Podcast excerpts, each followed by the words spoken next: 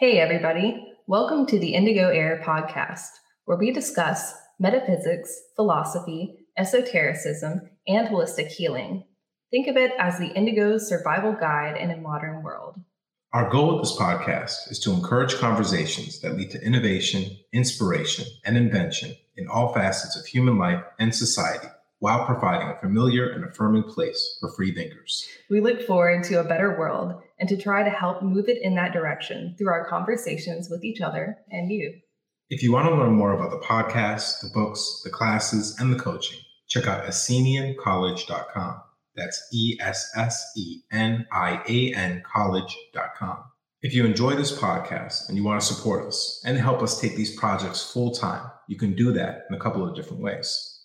You can donate through the Cash App at Indigo Airwaves, through Venmo at Indigo Air, or buymeacoffee.com forward slash Indigo Air. Or you can support us by helping us help you through our Wisdom College energy work and life coaching, which you can also find on the website. It's also really helpful when you subscribe, like, comment, and share our content wherever you are. Thanks for watching and supporting us. Would you rather live with the bare minimum or live with bare Minutemen? We'll have the answer at the end of this podcast. so, today's show is going to be based on something you've created that you call the Great Terrors. Yeah. Is that correct? Mm-hmm. So, can you introduce us to what this is and how you first came up with the concept or what made you start thinking of the concept? Okay, so I think we've all had that experience when we were young where we basically came face to face with either the idea of death, like really hitting us like, oh, wow, like I'm going to die in the future. Like that's inevitable. I think we've all had that. And just like I did, and I didn't have the theory based on that. The theory actually came as a result of now this is a pretty intense story, so I'll just get to the to the end conclusion. But I had had an experience in what was something like a, a nightmare lucid dream where I'd come, I'd confront this thing that made me feel as if there were fears far worse than death. Mm. And it crippled me actually. It was a it was a dream slash nightmare or whatever that really made me almost catatonic psychologically mm. for months and I contended for a while trying to resolve in my mind this idea that even after death, there's potentially things that are far scarier than losing your life. And then I realized because I was meditating a lot at the time and I was actually preparing to do ayahuasca. So I was actually doing pretty intense med- meditations, including like pranayama, kundalini type stuff. Mm-hmm. So my brain was going in places that I didn't even understand. And so after a while, I realized that these fears of death, or we're going to talk a little bit more about these, like the different ones, or the idea that what if we're living in a universe run by an evil God? They're at the bottom of everything. It's like we're afraid of the abyss, quote unquote, right? What we're really afraid of is what possibly lies under the abyss. And what I found as I started applying these ideas is that they seem to actually be the things motivating us to do everything else we did that I saw growing up as ridiculous, whether it be our obsession with culture or believing that culture was our actual reality and that it wasn't a, a layer over the top. Mm-hmm. So I made some show notes I actually want to go over. so okay, well, like before you start, so the the concept is the great terrors, and I believe you told me you had a certain number of them. Mm-hmm. Like, how many have you come up with so far? So it started out as three. Um, the first one, obvious one, being death. And then I, when I had that experience, I realized there was more. And what I came up with after that is uh, insanity, mm-hmm. or something like insanity, like an estrangement to the self and to the environment or other people. Mm-hmm. And then the idea of an intelligent other who is more powerful than us and more and evil right? So maybe you think like an evil god mm-hmm. or like gray aliens. And so I started to realize like, you know, the greatest terrors we have about other personified beings are usually dealing with aliens and alien abduction mm-hmm. and a wrathful god. And mm-hmm. and I started to realize that these things were were actually inseparable. at the fundamental, they really represented the same thing something that was more intelligent than us, more powerful than us, mm-hmm. and from our position, uh, basically invincible, right? They, they, they probably have a power limit or whatever, but because we're, we're sort of frail beings at, at the cusp of a, a, a, a level one or, or, or, a type zero civilization, it doesn't matter. They're basically invincible. Mm-hmm.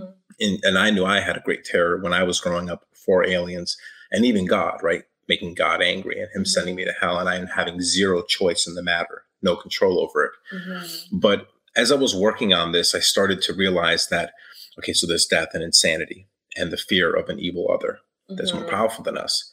But then there's also this fear of the mystery of existence, mm-hmm. kind of like a, just a general fear that doesn't really have any answers, more like, what is the abyss?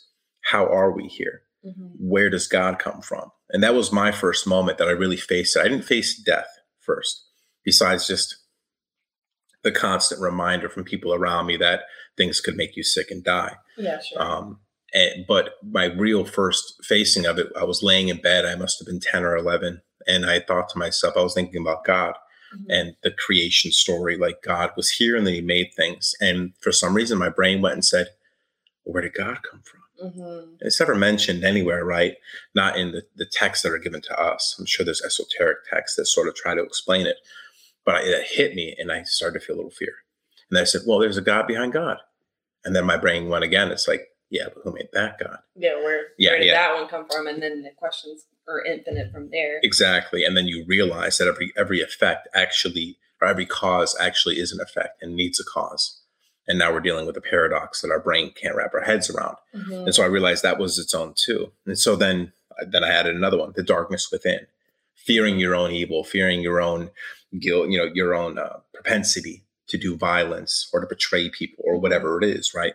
And so I was like, and I just started stacking more. And then I realized I'm like, oh, wait, no, there's only three fundamental, and that is death, estrangement, or insanity, and the evil other. Mm-hmm. And what we have is just the relationship we have to the self, to the other human being, and to the environment. Mm-hmm. So there's really just three that kind of transcend outward like you're afraid of your own death, but you're probably also afraid of your family's death, right? Mm-hmm. You're afraid of your own estrangement to yourself, the mm-hmm. disconnection from your own psychology, but you're also afraid to lose other people by other means besides death. Mm-hmm.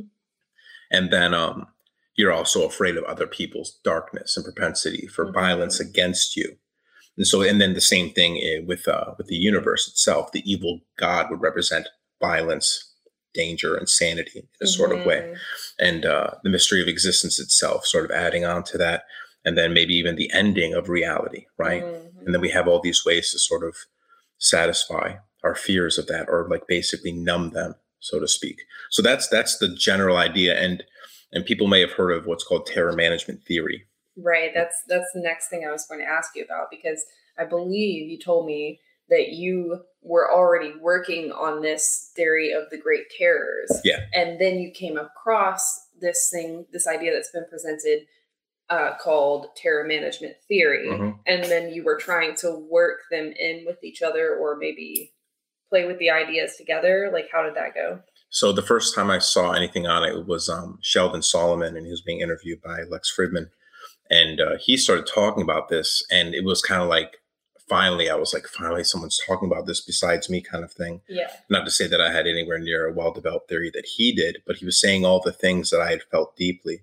And he was saying things we'll talk about in this podcast that I think that are crucial to um, the uh, the existential fate of humankind, mm. right? And how maybe these sort of ideas are actually can say make or break us as a civilization right? Yeah. So so they just focus on death though. Um, he doesn't talk about this fear of going crazy or this fear of the of the violent other right? And the reason i argue that the violent other or the intelligent other is different than death is because i do feel that there are fears far worse than death. Yeah it like, transcends death yeah, because if you die and go to hell, you go to hell for eternity. That's not death. That's no, beyond death. It's worse than It's worse than death, exactly. Yeah. And so I think it does deserve its own category. Mm-hmm. Um, I, do, I think they're actually different enough that we should be able to do that. So, anyways, when I saw what he was doing, it sort of helped me refine what I was thinking. Mm-hmm. But at the same time, I was still putting more focus on these additional ones because mm-hmm. death is easy. That's front facing. That's yeah. like we all know we're going to die. Right. But how many of us actually think about, okay, what if God's evil? Right? Like that's a little deeper, yeah. right? Or what is reality? Right? That's a really scary one because there's like seems to be no answers, and at the bottom of all of it, it seems to just be paradoxes that we can't seem to work out. Like who came before God? Who came before God? Yeah. It seems to be paradoxical as if time isn't actually linear, for instance, right? Yeah. There's no beginning. Like that's terrifying to even imagine. Like, because you're like, well, then how the heck are we actually here if there can be no beginning? Yeah. And even if it's in a circle, how did the circle start? When did we jump into the circle? And so all those things are things that I think those are at the bottom or the top of all of our fears. Mm-hmm. And then we mm-hmm. layer everything, distractions and other stresses and fears just to, to buffer so yes. we don't actually have to think about that. Yeah, absolutely. And I want to just uh, like shine some light on how uh, you and I have been talking about this show before coming in. And uh, I would say that we're both pretty open people. And we yeah. talk about um, our mortality a lot. This yeah. is something we're not afraid to talk about uh-huh. with each other. Uh, but we were coming into the show talking about terror management theory and then speaking more about the what you've built out from it. And I know that um, I had a lot of anxiety coming into the show, and I I'm not easily rattled. Yeah. But this was like pushing me to my limits of my own fears just to have this conversation. Yeah. And uh, how how are you feeling coming in? So I didn't realize it at first because we were going to shoot this a week ago. yes. I'm kind of happy we didn't because I was able to put more stuff into it and we were mm-hmm. both able to bounce ideas off each other. But the reason we didn't do it wasn't because of lack of preparation. It was it was like there was a part of our brain that was not going to let us do it. That whole weekend we felt foggy. we didn't know why. Like we thought we ate something weird or something. We couldn't like sit down and do it. It was like a part of us knew that we were going to have to have this podcast. Yeah, and we were both experiencing this together. It wasn't just yeah. you going through that or me. We were both just kind of spiraling just from yeah. like touching on these ideas. Yeah, yeah. It felt so powerful that the end, like energy was coming off of the show notes, and I think I, I couldn't be close to the notebook sometimes, and which is weird because I've talked about this stuff a bunch of times.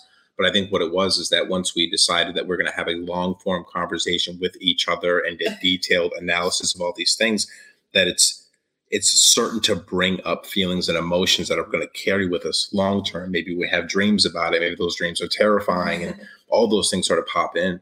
And at the same time, when you start to face your own like these existential crisis within yourself there's scary stuff down there and i think that's something that a lot of human beings don't really think about every day it's like there are bear traps within us and landmines that can really send us hurtling in a million different directions hurting ourselves hurting other people not maybe physically but emotionally psychologically right and we're keeping those things at bay yeah. with just regular stuff. Yeah. Oh, like, what am I going to make for dinner tonight? Let's go get coffee. Like we, we dragged our feet today, even like this should have happened three hours ago. Listen, right? we need to go for a walk. We need to work out first. yeah, yeah, exactly. Haven't hit the gym yet. Like just clear, clear yeah. my head. But no, it's it's all it's all this uh terror management. That's, that's literally part of it. Yeah, it just um okay, yeah, let's just put this off a little longer. Let's procrastinate a little longer because we don't even want to look at it, right? Yeah, yeah, and um, that's it's funny that we have we have like a microcosm of what we're going to talk about as far as what people do to deal with it and what civilizations do to deal with terror management collectively because yeah. that's happening too. Yeah. We had our little microcosm today.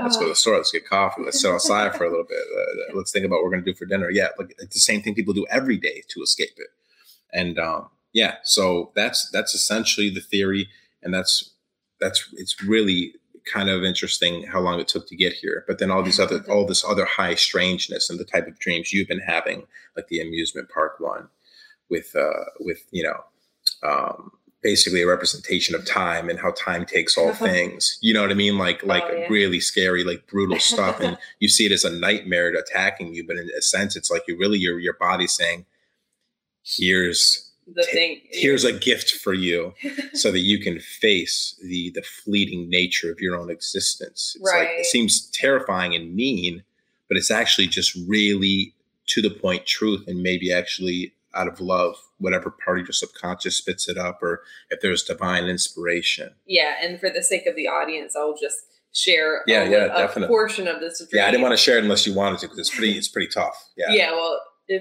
I don't mind sharing cool, it, cool, yeah. Uh, or at least part of it.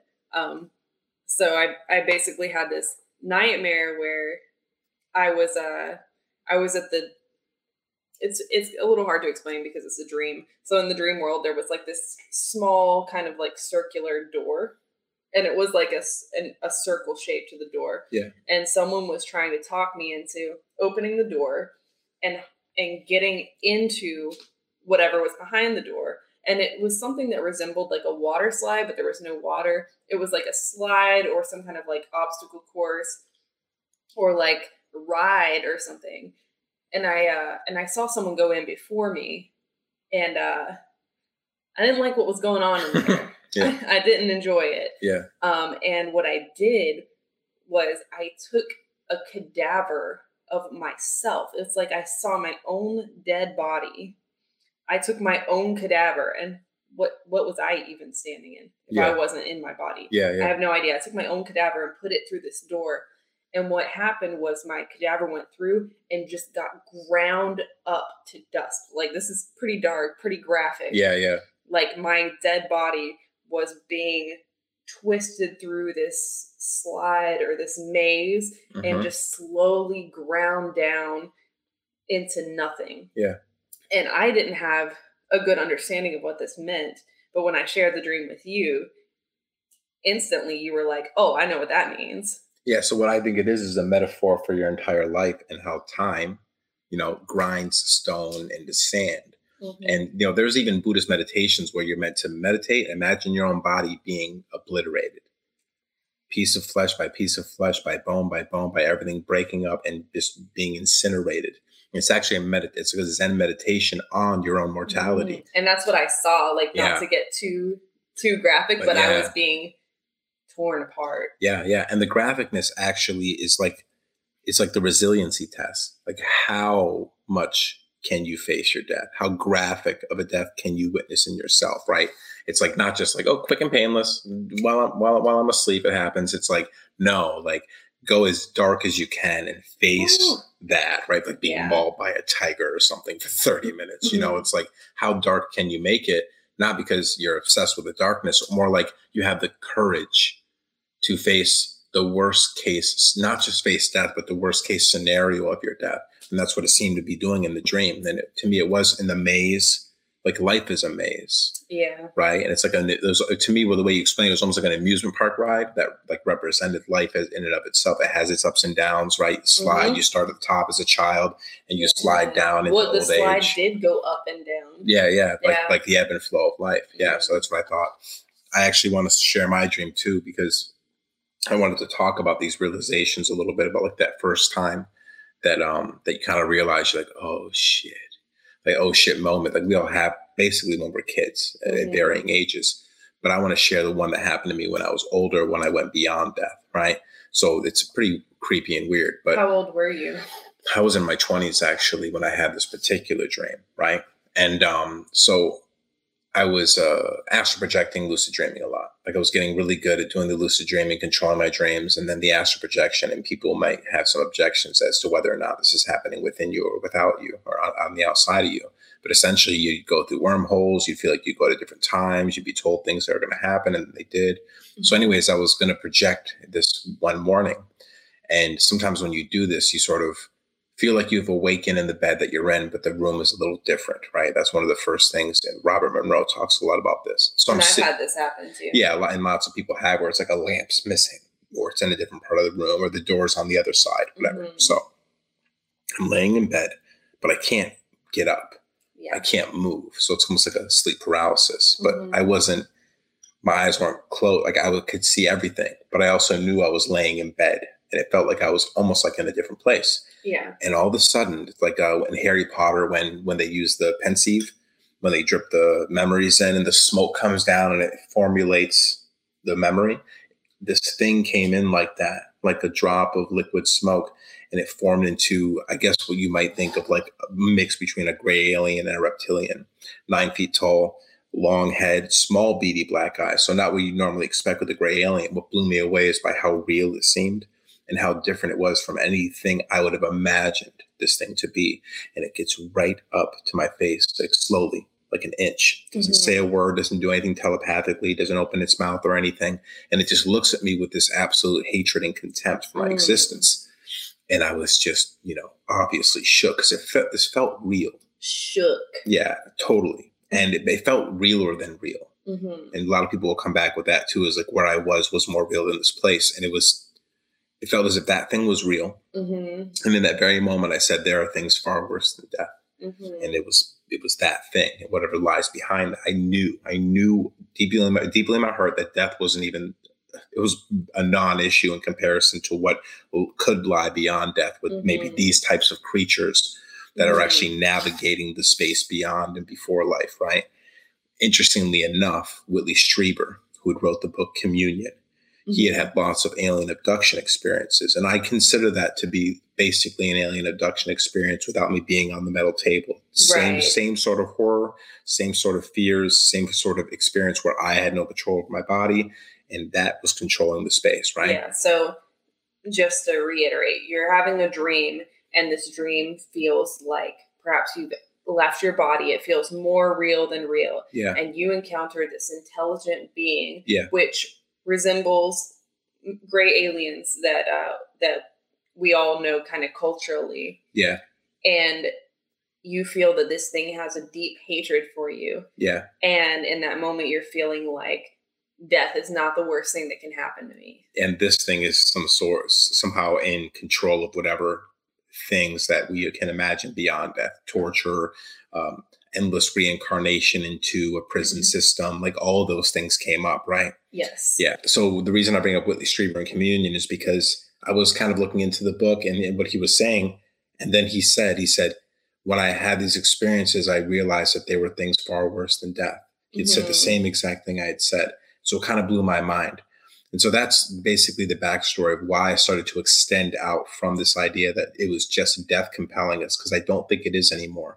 I think originally when we first realized we could contemplate past and present, mm-hmm. mortality was it. But then I think there's these new layers of understand that there's more to reality than what we can perceive with our five senses. And of course, if it becomes more broad and expansive, there's a potentiality that there are things that are more difficult to even bear than our own mortality right maybe yeah. there is a metaphysical spiritual world yeah. yeah so and there are like large portions of the population who don't believe that death is the end i mean yeah and that has been the case for i assume hundreds of years if not yeah. thousands yeah and so kind of getting in this idea of you know dealing with it and the idea that like civilizations have had these mytho- mythological stories mm-hmm. religion for instance it started it sort of begins to call it into question. Now there's different aspects of religion that are important. One is tradition, ritual, culture. There's other, uh, there's other side that's like esoteric. And what the esoteric argument is is that no, there are actual like spiritual applications to the wisdom that are transcendent, like gaining power and wisdom over nature, right? Mm. But at the same time, there's have like a large aspect of a religion that ju- does seem to be a coping mechanism, as Karl Marx would say, the opiate of the masses. Mm-hmm. So what I started to do after I realized that these terrors were at the bottom of everything is I I try to ask myself how things like culture and statism mm-hmm. and religion and consumerism and tribalism were all actually not necessarily just natural evolutions out of biology mm-hmm. into a, a a basically a physical manifestation of our of our of our language of linguistics right mm-hmm. creating these sort of support systems to to unite people that maybe maybe there's a utility to all these things right mm-hmm. obviously there seems to be but what if the original motivation for all these things was actually just to sort of satisfy or quell um, the anxiety we had about the idea of death and all that so i did want to discuss some of those things with you maybe you want to bounce some ideas or ask some questions about about how culture or how religion maybe does this for us. Um, yeah, so I'm gonna actually let you get started with it. And if I'm understanding correctly, what you're positing is that although there are some obvious applications and uh, there is some obvious utility behind the structure of our societies at large, there also there is an underlying motivation, which is to avoid thinking about things that we absolutely cannot control yeah. and that are inevitable and terrifying to us. Is that Essentially, right? yeah. what a way to live, right?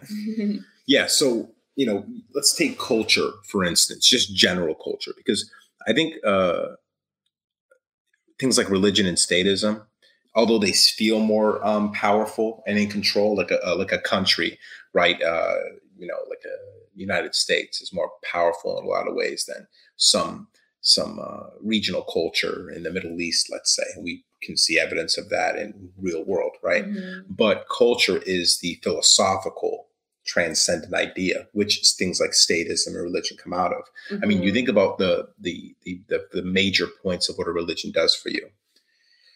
It shows you a right way to live in such a way, and these this is in all religion. Let's let's focus on Abrahamic. It shows you a right way to live in such a way that you will make it to a place after you die that's always pleasant. Mm. What is that really doing for you?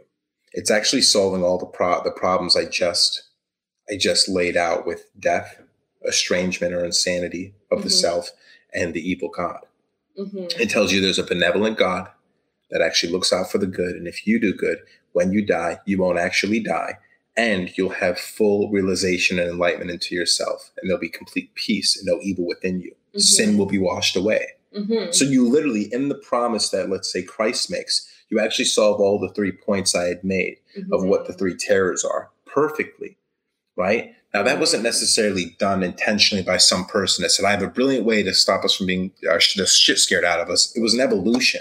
It was right. it was constantly being like, "Oh, that's scary. Let's make a story that makes it not so scary." The issue is is that we saw these problems and we didn't we didn't go to solve them. Right. We put a stopper on that flowing water. We didn't want anything to do with it. Yes. Yeah. Yeah. I mean, we all do it all the time. It's yeah. just how can I distract myself from looking at this thing yeah. that's always going to be here? It's always going to be terrifying. And in modern society, we've in a large way forsaken the stopper we put in, which was religion. Not all of us, but there are many more people on the planet now just abandoning religion. What do they fill that hole with? Yeah, and what we've done too is kind of throw the baby out with the bathwater because there is gems and pearls in religion. Like, yeah, the, a righteous way to live. There really is a yeah, lot of wisdom about a righteous way to live, a reverence for spirit, a reverence for creation, and for each other as children of God, right? Mm-hmm. Or divine creations of the universe. All that's beautiful and actually makes sense, and it has nothing to do with with with trying to block out the things that scare us. That's just like creating harmony on the planet. But we've thrown the whole thing out because of things like the Crusades. So this is a perfect example. So you have this religion, it solved all three of those great terrors. You're like, mm-hmm. okay, I'm feeling good. Then another religion comes around. It's mm-hmm. like, well, no, actually, we solved the same uh, three great terrors, but you have to be in our religion for mm-hmm. it to mm-hmm. work. On our team. Now their religion is called into question the validity of yours. And now it brings you back to saying, oh, there's this little voice in your head. What if they do have the right religion? And when I die, nothing happens or I get punished because I was in the wrong one. Mm-hmm. Now, the smart thing to do would be to learn from them and talk to each other and work out who's got the right idea. But because we're not trying to figure it out because we're afraid of it, what do we do?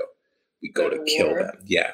Now, uh, extrapolate that out to statism um, to tribalism, mm-hmm. group affinity, this idea, like, you know, even down to something like, you know, Nike wears or Adidas wears, and they joke with each other, or the Apple phone, and the, there's something there. It's like you're trying to achieve a barrier around anything that's foreign to you, associate yourself with a, a group of people, which makes you feel not estranged mm-hmm. from your environment, from people around you, from yourself. You have a community that keeps reminding you that the things you believe in are good and great and, and you, yeah, and we're here with you. We believe the same thing, which makes it more real for everyone. Exactly. So then you have the person on the outside that says, well, actually, it's this thing, right?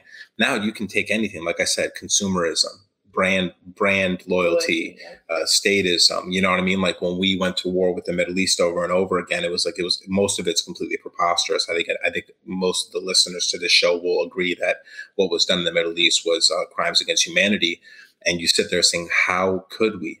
That's how.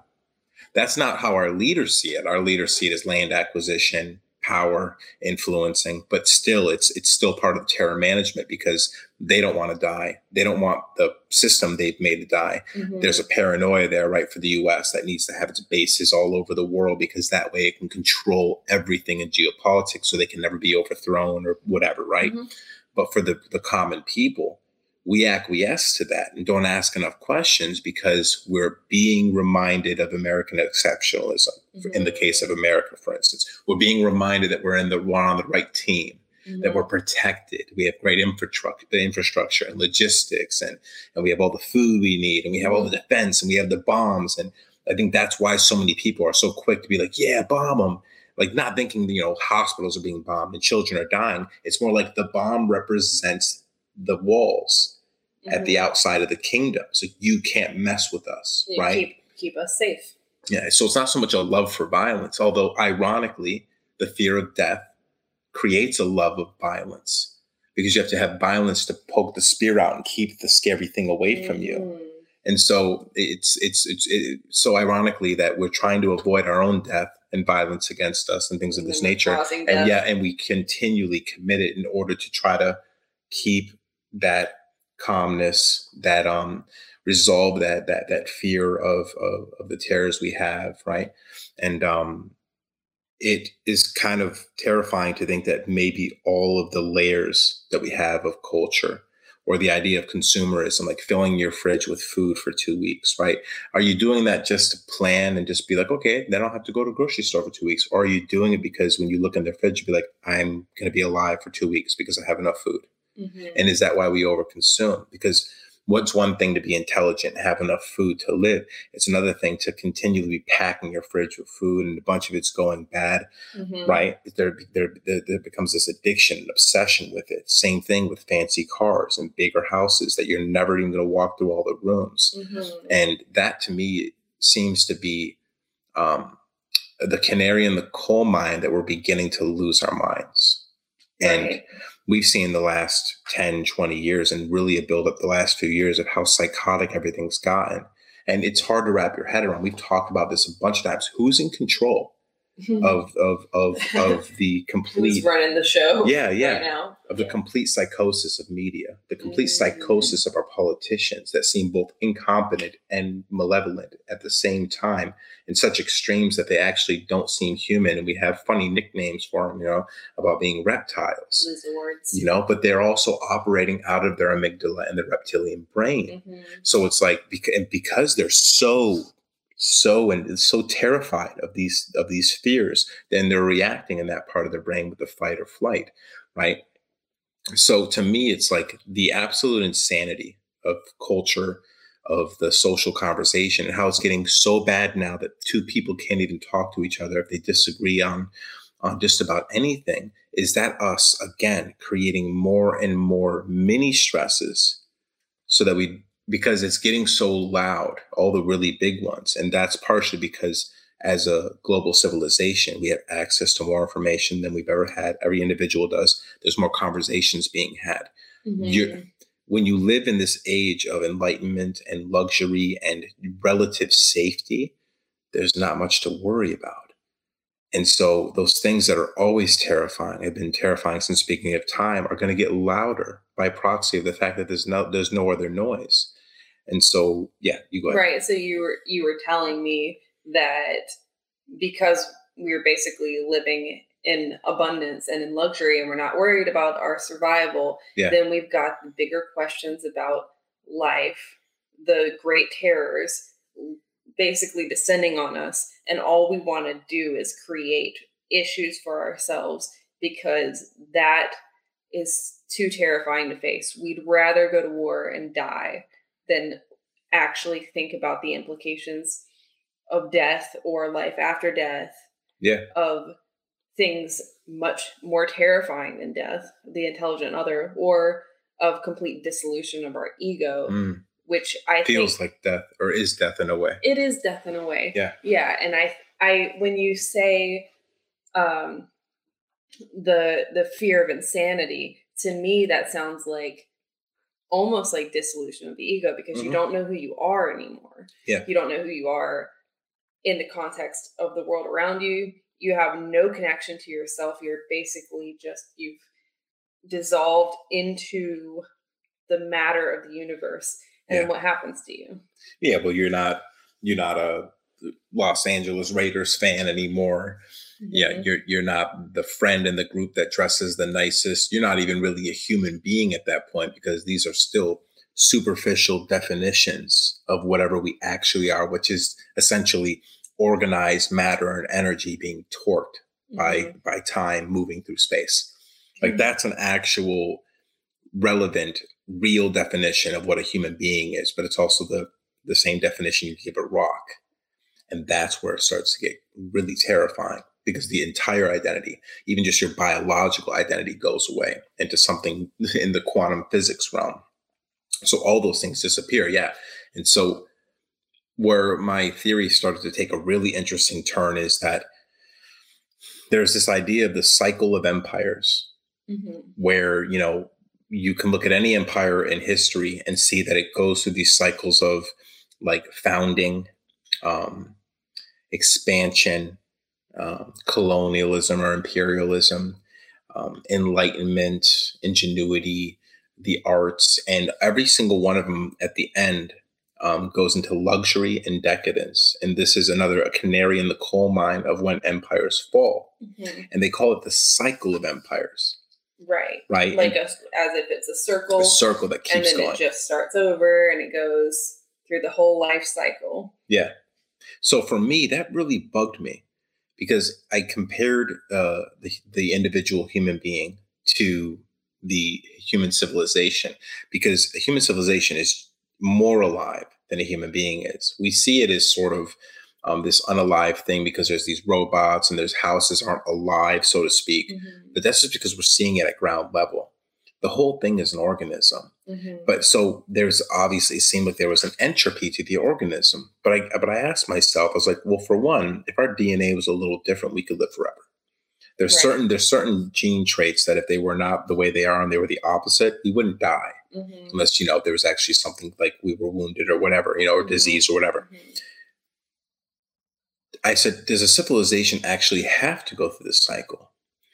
And what I realized was at the end of every civilization was also because of that age of enlightenment, mm-hmm. this point where we actually started reaching our sort of threshold um, a pain threshold for wisdom and and terror threshold. Yeah. yeah, and so I started to wonder if the age of luxury and decadence was actually us just getting to a certain point and being like, can't do it. I can't do it. I can't realize that we are God and we're responsible. I can't really come to terms with the fact that I'm going to die and my children are going to die and everyone I love is going to die and I don't know when it's going to happen. It could happen right now, right? And I think what it is is that we take all those things we've discovered and then we overindulge in them to keep our minds busy mm-hmm. because you reach this point in civilization and in your own life mm-hmm. where you've worked out all the basic stuff and you get into this more complicated terrifying stuff that lies beyond that and you're like nope. Yeah you just you hit your limit you see the door and you just can't walk through it yeah. because it's too terrifying. It is this uh you have to have this willingness to die before you die. Yeah. And it's the most terrifying thing you'll ever face. Yeah so then you just go what door? Oh there's a cheesecake on the table hey let's have a party you know and the, that, that's literally what it seems like with with the age of these empires. So let's say there's i think there's six uh, stages in the empire right? And so you go to one two three four five six and then you go back to one. Mm-hmm. For me, it's like, what if what we're really dealing with is a line that actually goes on forever and that there's thousands of stages, but we get to the sixth one and the seventh one, which is like self realization, self actualization, facing death, facing insanity, understanding that we are God mm-hmm. and God is us and we are responsible and there's no one that's going to come save us. That there could be an evil entity out there that's more powerful than us, but that we have to rise to the occasion mm-hmm. right? It's like you see a rocket fly into space and go a certain length out in space, but it doesn't go into deep space. Mm-hmm. So think of the same thing intellectually for the individual and the society. Mm-hmm. We are unwilling to go to the deep space. So the rocket comes up and it crashes back down. And then we start at one again. Yes. Isn't this a more a more logical explanation to what happens with empires? Not that it's a circle that we go one, two, three, four, five, six, and the empire literally falls. Yeah, we, we crash we, and burn. Yeah, we watch we watch our our libraries get burnt down. We watch uh, millions of people starve, and everything gets reset. And then we that's not a cycle. That's a that's a that's a rising up and a crash and burn and trying again. Yeah, exactly. It's like right? it's basically a failure. Failure to launch completely. Yeah, which yeah. I mean, with like at, on an individual level, anytime you take on a new endeavor, what you expect is that you're not going to be a master of it right away. You're going to try and try and try, and you're going to fail and fail and fail until you make your breakthrough. Yeah. So I think what you're suggesting is that we've tried, there have been, you know, over the life cycle of humans, yeah, we've tried as societies and failed. and We've tried as societies and failed. But we have the opportunity to learn from our previous failures, even though they didn't happen in our lifetimes. Yeah. But as a human collective, maybe we can learn from our failures and make the breakthrough. Yeah, and the failure right now is literally just the failure to accept the great terrors. Right? It's not even like a lack of ingenuity, a lack of manpower. Right, it's, that would none be of, easier to solve. Yeah, yeah. We just don't get the technique. Right? No, it's we're literally just resisting truth. We're resisting coming to terms with the actual truth of reality and what we potentially are. Because right now we're human beings, maybe with a religion, maybe we're anti-religion, we wear certain kinds of clothes we have certain kind of languages we speak we like certain kind of foods and all of that makes us think that we're this human or have personhood none of it is real mm-hmm. none of it is real right we built these things we're, we're, we're, we're taking on a theatrical play mm-hmm. we're all personas characters reading from a script but none of it's real we're just playing this game in order to distract ourselves from these things now it doesn't mean that if we were to come to terms with all these terrors that all the fun stuff goes away. We just realize it's a joke. We just realize it's a game that we play to enjoy being here yeah. instead of stopping ourselves from the terror because we actually don't enjoy being here right now because we, we can't deal with these inevitable truths about yeah. our reality. Like we'll still have culture after we break through this, yeah. but we'll have to break the culture down first and let ourselves be subjected to the infinite Yes. And actually understand we are part of that infinite. Ooh, yeah. yeah stare is, into the abyss. Exactly. Yeah. So I think that this to me, and to, I'm not trying to give myself too much credit here. Give yourself um, credit. Yeah. Well, I mean, because other people have discussed this. I, I, it, it's, it's this idea that if we actually conquer this, I truly believe that we will transcend human experience in a way we can't even imagine. Like if mm-hmm. we were to mm-hmm. actually look right now is really the moment before everything comes down. It's like if we all just sat down and said, "Oh my God, you're going to die. I'm going to die. How do you feel about that?" Maybe we've done some mess, messed up things to try to protect ourselves. Maybe all the people that we've hurt around us, we've hurt because we're actually just afraid ourselves. Mm-hmm. And maybe the US and China and whatever they go through is really because at the end of the day, everyone's afraid to lose their land or be conquered by barbarians and lose their wives and children, et cetera, et cetera, et cetera. Yeah. We all literally just sat down and had a, a, global conversation about the fact that we're all actually just scared shitless. Mm-hmm. And we're hurting each other because we're afraid, mm-hmm. not because we actually want to hurt each other yeah. and have a real great redemption. And guess what? Then i think comes the seventh age of yeah. empires and maybe the eighth and the ninth and the tenth and maybe each time it's a little scarier it's a little harder right? But we get past this one. This is like this is like you know the the what is called? The fermi's paradox where it's like that the the great cutoff what is where that? like when when they, they wonder why there's no civilizations that are beyond humans that they found in the universe. And like, what oh, if there's right. this this yeah. grand cutoff moment, like whether it be nuclear fusion or nanotechnology that ultimately destroyed civilizations?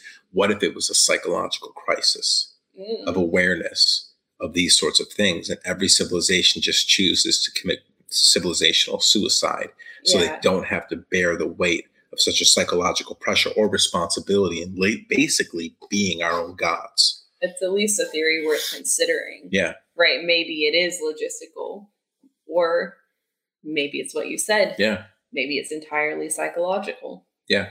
So, um, do you have any questions before I move on to the next thing?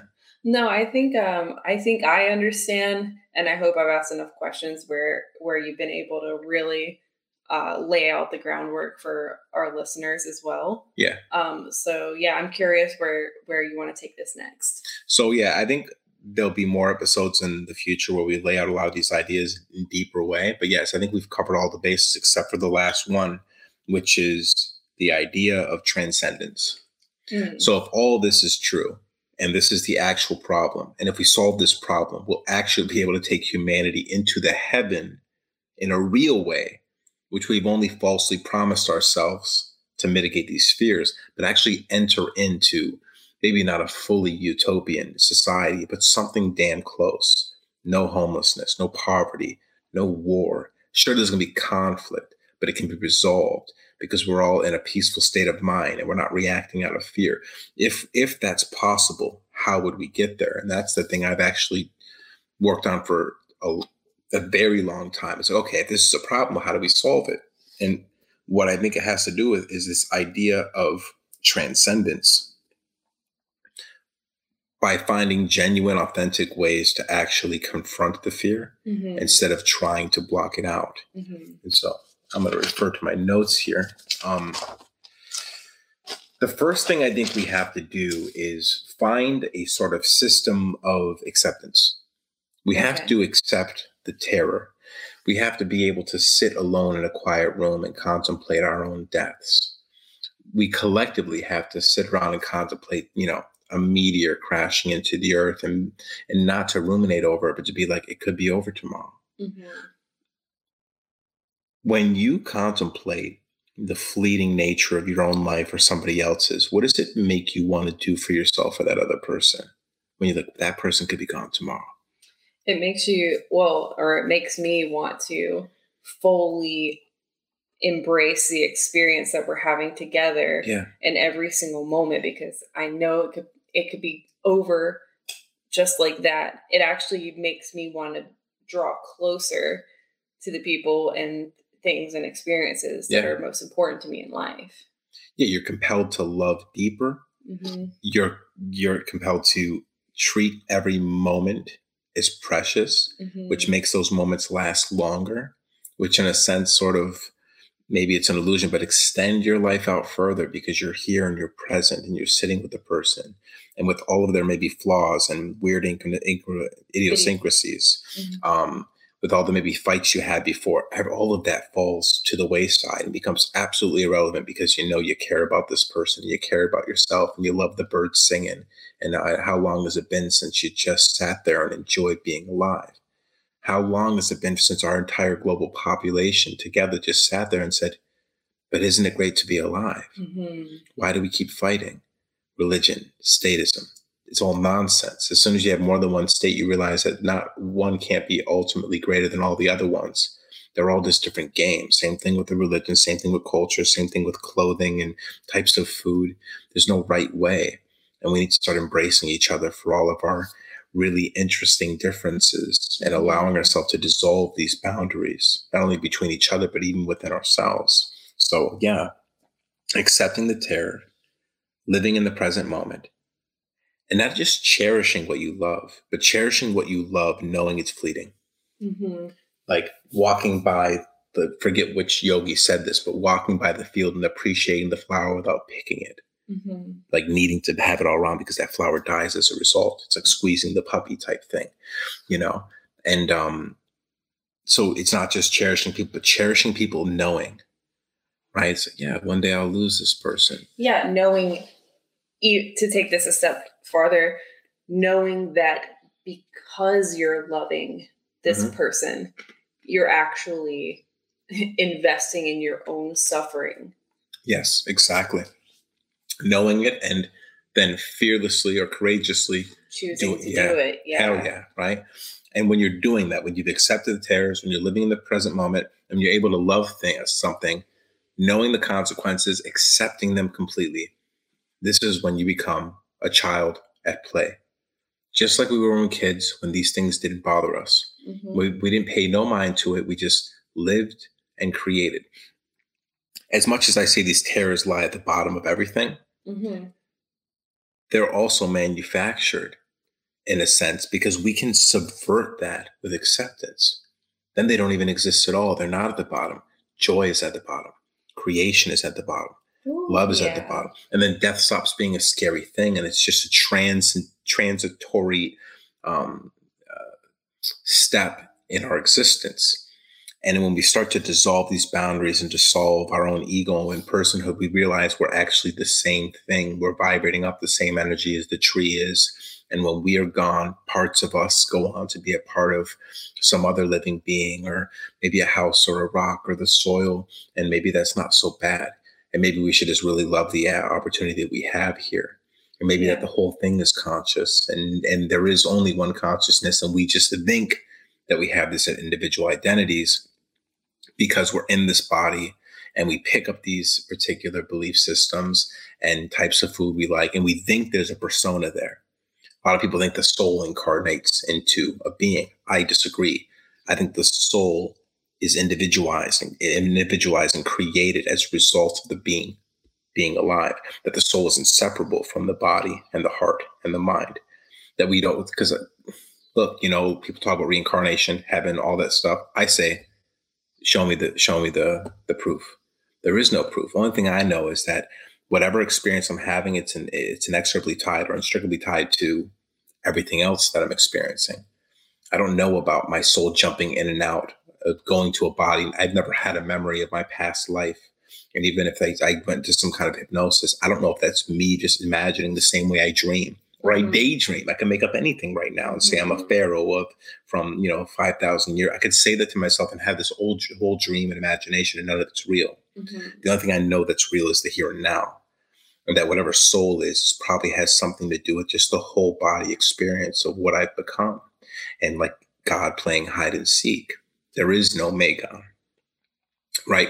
I'm just localized space here, exhibiting my own traits and using language to interface with other aspects of the same process of what we call consciousness. Yeah.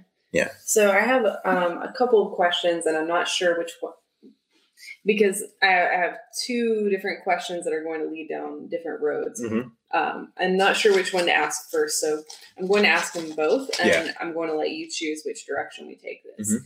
So the one road we can go down together right now is what is consciousness and how does your view of consciousness differ from maybe what is most accepted in the mainstream the conversation right now yeah. So that's the first question. But the divergent question i would say is okay we've talked about mitigating the fear of death but what we haven't addressed yet is the fear of the intelligent other and how would you say we mitigate that or approach it? Okay yeah. Uh, i'll start with consciousness. Um, people talk about the like there's this debate about what consciousness is right and and i understood it to be consciousness is just awareness in its pure form and we're all nodes of consciousness. Yeah. So they, people are trying to figure out where does consciousness come from? Or like you know if you were to take the thinking mind like thinking mind where is it? You know what, yeah because it's not in a part of the brain. We can't look at the neurons firing and say that's consciousness right there yeah. those neurons right? that's consciousness no, yeah. we can't do that yeah for me consciousness is the same thing as what the religious people call soul and the same way the scientists are like well we don't know where consciousness comes from.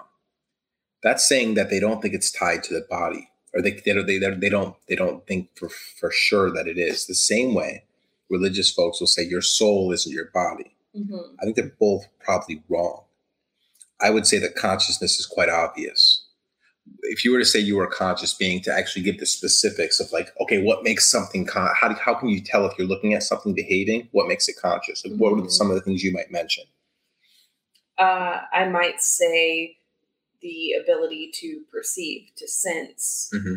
or the ability to, yeah, just be aware mm-hmm. That you exist, perhaps. Yeah. But I wouldn't even say that. I would say that a plant is conscious. Yeah. It's perceiving its environment. Absolutely. You know, they've done those tests where like you clip a leaf off a plant on one side of a room and they have the electrodes attached to it and other plants react, but their, their, their, their frequencies change. So to me, yeah, that's a a trait of consciousness, a characteristic right. of consciousness. But what does what then what is consciousness but a, a biological trait? And what is biology but hyper organized matter and energy? Mm. And what is what is the process of hyper organized matter and energy but just the process of the ebb and flow of the universe? We think that DNA being created, for instance, is some advent thing that happens where there's this massive like explosion transition in what consciousness is. That's not true. It's like there were so many levels to the building up of DNA. And before DNA, there was other things. And we like to think that the rock is like somehow so different than us. It's really not. The rock was a tar- part of the process.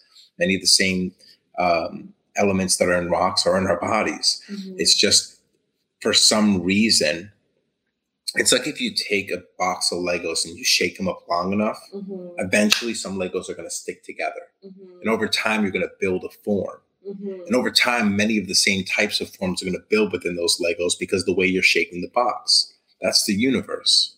It's just a box of Legos getting shaken this, a certain kind of way over and over again until complex structures are created. And when you have these, you know, let's say the random Lego connections that eventually, after a while, they're going to have certain kind of traits about them, to do certain things with the constructed Lego boxes, like the way we actually build, like, you know, one that has like a Star Wars spaceship and has open doors. Eventually that occurs over time. And as it gets more complex, the complexity is actually able to make itself more complex. And that's where humans come in. Mm. The, re- the what makes us different is that we are self-aware. Mm-hmm. And we can make tools because we have an opposable thumb.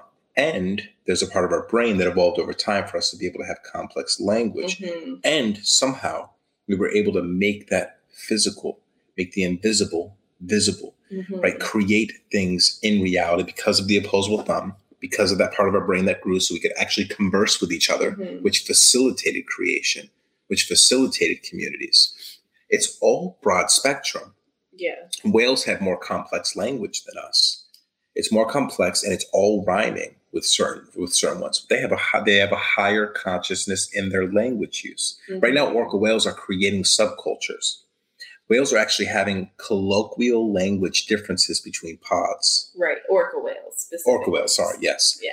At the same time, they're also just happening to be re- to realize that sharks' livers are extremely tasty but that nutrient denseness is actually probably also affecting their physiology, especially their brain, mm-hmm. which is causing it to grow rapidly, which is what happened to us at some point. Scientists argue exactly what caused our brains to explode in its size. Some people say psilocybin mushrooms, some people say cooked meat, some people just say like re- environmental pressures that caused us to start using tools just by like, you know, having to kill a snake or something. I've but, heard bone marrow specifically. Okay, yeah. So there's all these different theories, but and any one of those could be true, or all of them could be true. But it caused an expansion of the brain that just created new potential opportunities, just like those Legos coming together. And you shake them long enough, and new features are are are, are automatically manifested off of just the, the expanding structure of these random Legos falling together or you know, um, trying and failing, trying and failing until they come together in a certain kind of structure, like mm-hmm. DNA, mm-hmm. that they can actually interact with the environment. So consciousness to me isn't isn't a mystery at all. It's it's a phenomenon of increasingly organized matter. Do you think that consciousness is actually inextricable from the fabric of reality? I think consciousness is a product of how the reality works and reality didn't necessarily have the intention that no one knows what the hell's going on, that we're the fingertips of God. And consciousness just happens to be the thing that what we call what just happens to be, like I said, complex, organized matter, mm-hmm. exhibit exhibiting attributes. It's no different than AI. AI isn't actually intelligent in the traditional sense it's it's it's cre- it's it's um it's expressing functions which we programmed through extremely organized code. Mm-hmm. If you break down the code, the intelligence disappears. Where did it go? because it was never real in the sense that we're thinking it's real. Hmm. It's a hmm. phenomenon of organized data. Is it artificial consciousness? well, if it is artificial consciousness, then so is ours. Yeah. right? Yeah. Because the code isn't not real, right? It's two dimensional, let's say. Let's say it's zero and one. We'll call that two dimensions. The two dimensions of the internet are zeros and ones. The three dimensions of our reality are light, length, width, and height. Mm-hmm. It's not any it's not any less real. It's just a different version, right? Or it's an evolved version. Because what AI is going to be able to do is something we can't even do. Our DNA evolves basically um, random blind troubleshooting. Giraffes necks grew because the tree, the leaves on the trees that were higher, basically, if your neck grew over time, you could eat more of the leaves. You mm-hmm. had more opportunity. So the giraffes that randomly grew, like you know, grew and had a, a neck that was an inch ha- half inch higher, mm-hmm. could grab a couple more leaves, ate better, mm-hmm. was healthier, had more kids, and over time, it kept getting longer because the longer it was, the more food you could have. Mm-hmm what AI, AI or artificial intelligence and robotics are going to be able to do is actually look at themselves, at their own DNA, and constantly be changing it to be perfectly effective in the environment. Mm-hmm. So it's actually really a level up in conscious, and we become the DNA. Mm-hmm. Except we're conscious DNA that doesn't have to evolve over the trial and error. We can literally, like, you know, if we we build a car with square wheels and it doesn't work as good as well let's just put circular wheels on it. You don't need a million years of evolution to do that. Right. You just put circular wheels on because you can think of that. So really we're the dna of the robotic ai right? And so it actually becomes a level higher of consciousness than we are mm-hmm. it's not like it has to become it's already is conscious right it's it's this broad spectrum process flow we're building out our own higher articulation of consciousness yeah. i i uh I like how we um, mitigate our own terror of AI by telling ourselves that it's not yet conscious. Mm-hmm. It's like, oh, it might reach con- might reach consciousness at some point. It's like, holy shit, no, no, no, no. Yeah. So it started out that way.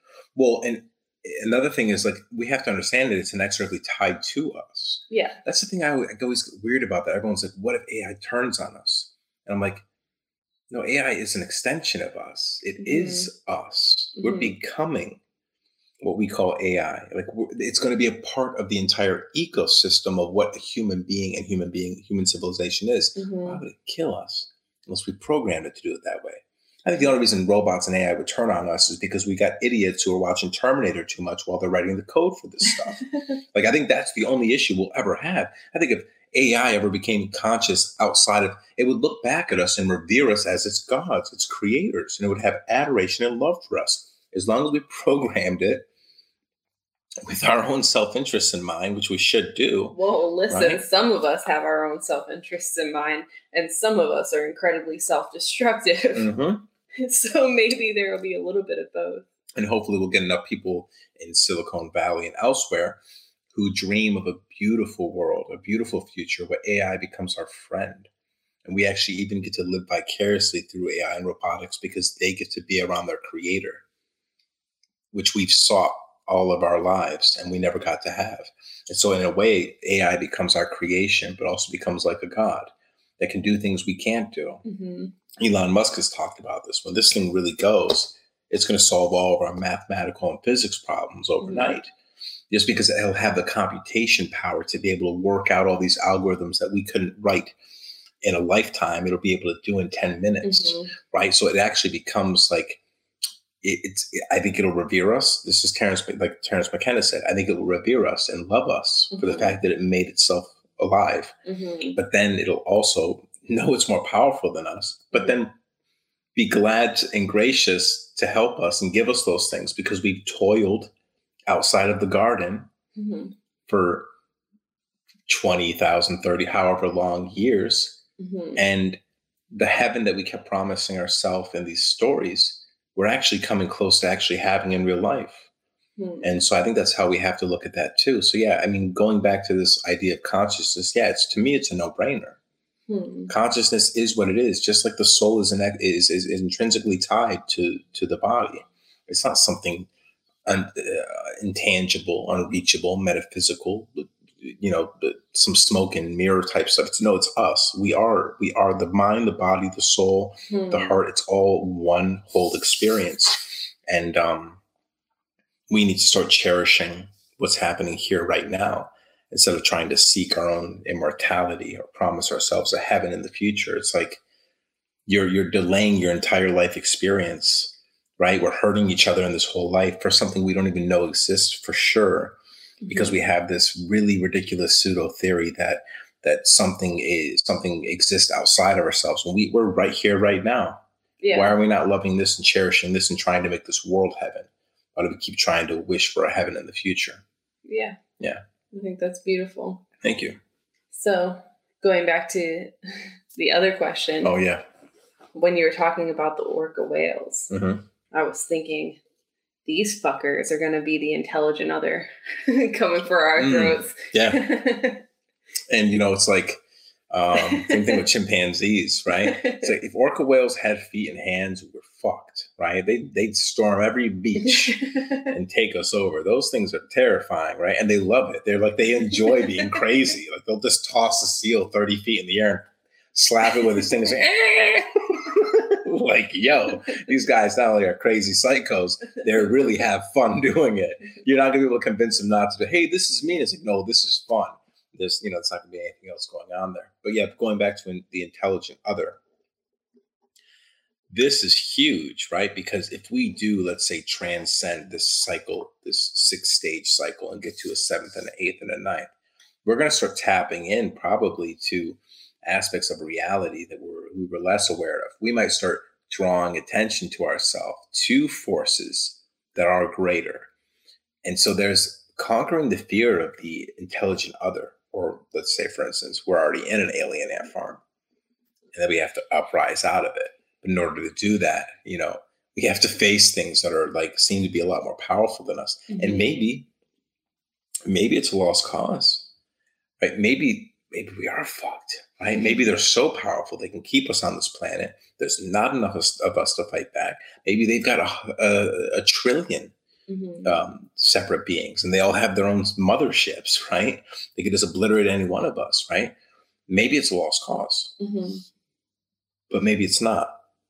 And so we can relegate ourselves to self defeat, to not facing the fear of death, to not uprising out of a bad situation. Let's mm-hmm. say that this is a prison planet situation. We can relegate ourselves to defeat and suffering, living on our knees. Mm. Or we can take a mm. chance standing up and facing the abyss, facing deep space, facing the potential to get into scary cosmic wars with other intergalactic uh, races and continue the adventure further.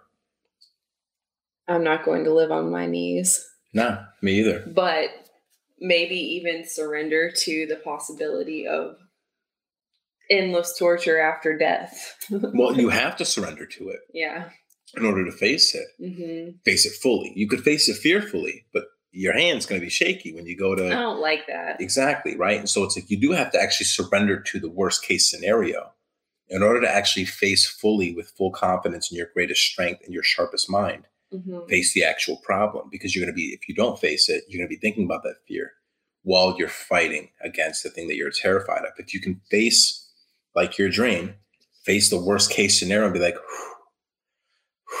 yes okay mm-hmm. that's a thing then only then you can live life fully so your answer probably if i had to sum it up and correct me if i'm wrong is complete surrender in every facet yeah, and I actually created a three step thing to this as far as how we conquer these things is mm-hmm. one we have to accept slash understand we have to find all those scary things and be like oh that's a real scary thing mm-hmm. so it has to be an awareness first and then that's when you get the anxiety you have to surrender and sometimes you even have to grieve now this is the same with uh, any trauma whether you you you were a child and you were physically abused or whatever, you have to first accept that it happened, right?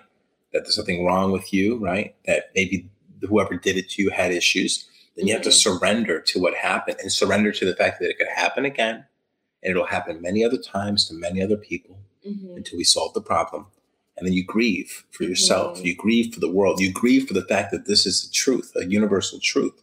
Like we have a really hard time with that. It's like some I get you know say I get jumped or held at gunpoint, mm-hmm. right? It's like that happens to me. It's going to mess me up, and then I might deny deny thinking about it happening to me, mm-hmm. but also deny the fact that it's actually just the truth of our species, which that's even harder. Mm-hmm. But when we can surrender and grieve that and just accept that it's going to be a thing, at least for now, we can go to the third stage, which is to evolve and build. Mm-hmm. And then maybe we can actually solve these problems. Like maybe a hundred years from now, there's no sexual assault because we figured out uh, when at a young age the way the, the, the best way to teach young people how to not be sexually violent mm-hmm. or we find out some gene expression and we're able to actually when we see okay that person's producing too much testosterone testosterone there's mm-hmm. there's something wrong there we can do something so that it doesn't happen anymore mm-hmm. right like I'm, i know that gets this gets into ethical implications but there's a lot yeah. of different ways to do it because we can do it just with education right. there might be a way to always be able to just teach these things and then their dna up and down regulates mm-hmm. because of the epigenetic stuff right, right yes then we could maybe solve this right but until we actually accept it, understand it, surrender, grieve, and not get angry at every court case where someone commits the crime, I can't believe that person. Instead of saying, oh, wait, what's the fundamental thing happening here? Why do people keep committing this crime? We, if we never do that, we'll never be able to actually evolve out of it and build systems so it doesn't happen anymore. We could solve any problem because we're so freaking smart. We can imagine anything. Mm-hmm. There, and there's there's a broom to sweep everything right? And we just have to figure out what that broom is. But first, we have to accept it and we have to surrender to it. Then we can face it. Yeah. Beautiful. Yeah. Thank you. have we covered all of your show notes? Have we covered your points? Yeah. Yeah. What do you think? Yeah, I think it's beautiful. Um, I think we should talk about it more in the future. Yeah. Especially in terms of um, widespread application of your techniques to mitigate the mm-hmm. tariffs. Yeah, yeah. Um, yeah, I think that'll be really good. Um, so yeah, to your would you rather question. Right. So I get to answer this one. I want to answer it too, but I want you to answer first. Would I rather live with the bare minimum? The whole life. Or live with bare Minutemen? My whole life. Hmm. Yeah. Either way, we have to make the question tough, right? So bare Minutemen would be not the Minutemen nuclear missiles it's the Minutemen that lived on the border that were ready to fight at any moment. We don't know who whose allegiances the uh, the Bear Minutemen are to. They could be against you, even they could be invading your property. You don't know. You just have. To Are they intelligent bears? If they're Minutemen, they have guns, they have hats, they walk upright, they go to war. I would say oh, they're pretty. I don't know why I'm asking so many questions. I'm a simple gal. Yeah, I can live with the bare minimum. Okay, yeah. You know, I'm gonna take my chance with the Bear Minutemen because it, it is more fun. Yeah, because maybe possibly I can because I'm not on the bare minimum, I can make enough money to get them their own their own little house on the property. So I live with them technically because I'm on the same acreage, but I, I can keep some space between them and then slowly train them to be my Minutemen that go to war with anyone that invades my property. That's mm. my logic behind it. Okay, beautiful. Yeah, thank you. All right. Folks at home, feel Wait. free to comment your answer and uh, space below. okay, I just have one more thing to say. Yeah. That's what Dionysus is really about. Yeah. Grass tastes bad. Thanks, folks. Have a good night. Later.